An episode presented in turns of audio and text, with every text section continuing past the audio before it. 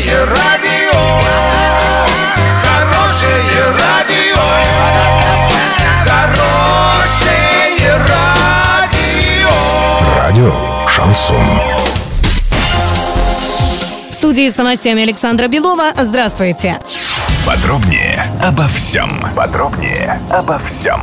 Денис Паслер накануне побывал на легендарном оренбургском предприятии ПО «Стрела». В механических и сборочных цехах глава области осмотрел образцы производимой спецтехники. В том числе Паслер ознакомился с созданным на базе «Стрелы» инструментальным центром корпорации «Тактическое ракетное вооружение». Руководитель региона встретился с коллективом «Стрелы», вручил лучшим заводчанам государственные награды и ответил на их вопросы. Также в ДК России Денис Паслер пообщался с ветеранами предприятия. На «Стреле» сегодня работает более 7 тысяч человек.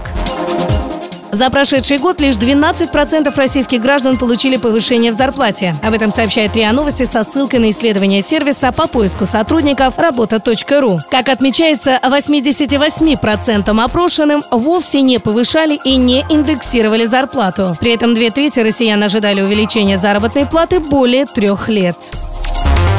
Доллар на сегодня 66.41, евро 73.66. Подробности, фото и видео отчеты на сайте урал56.ру. Телефон горячей линии 30 30 56. Оперативно о событиях, а также о жизни редакции можно узнавать в телеграм-канале урал56.ру для лиц старше 16 лет. Александра Белова, радио «Шансон Ворске».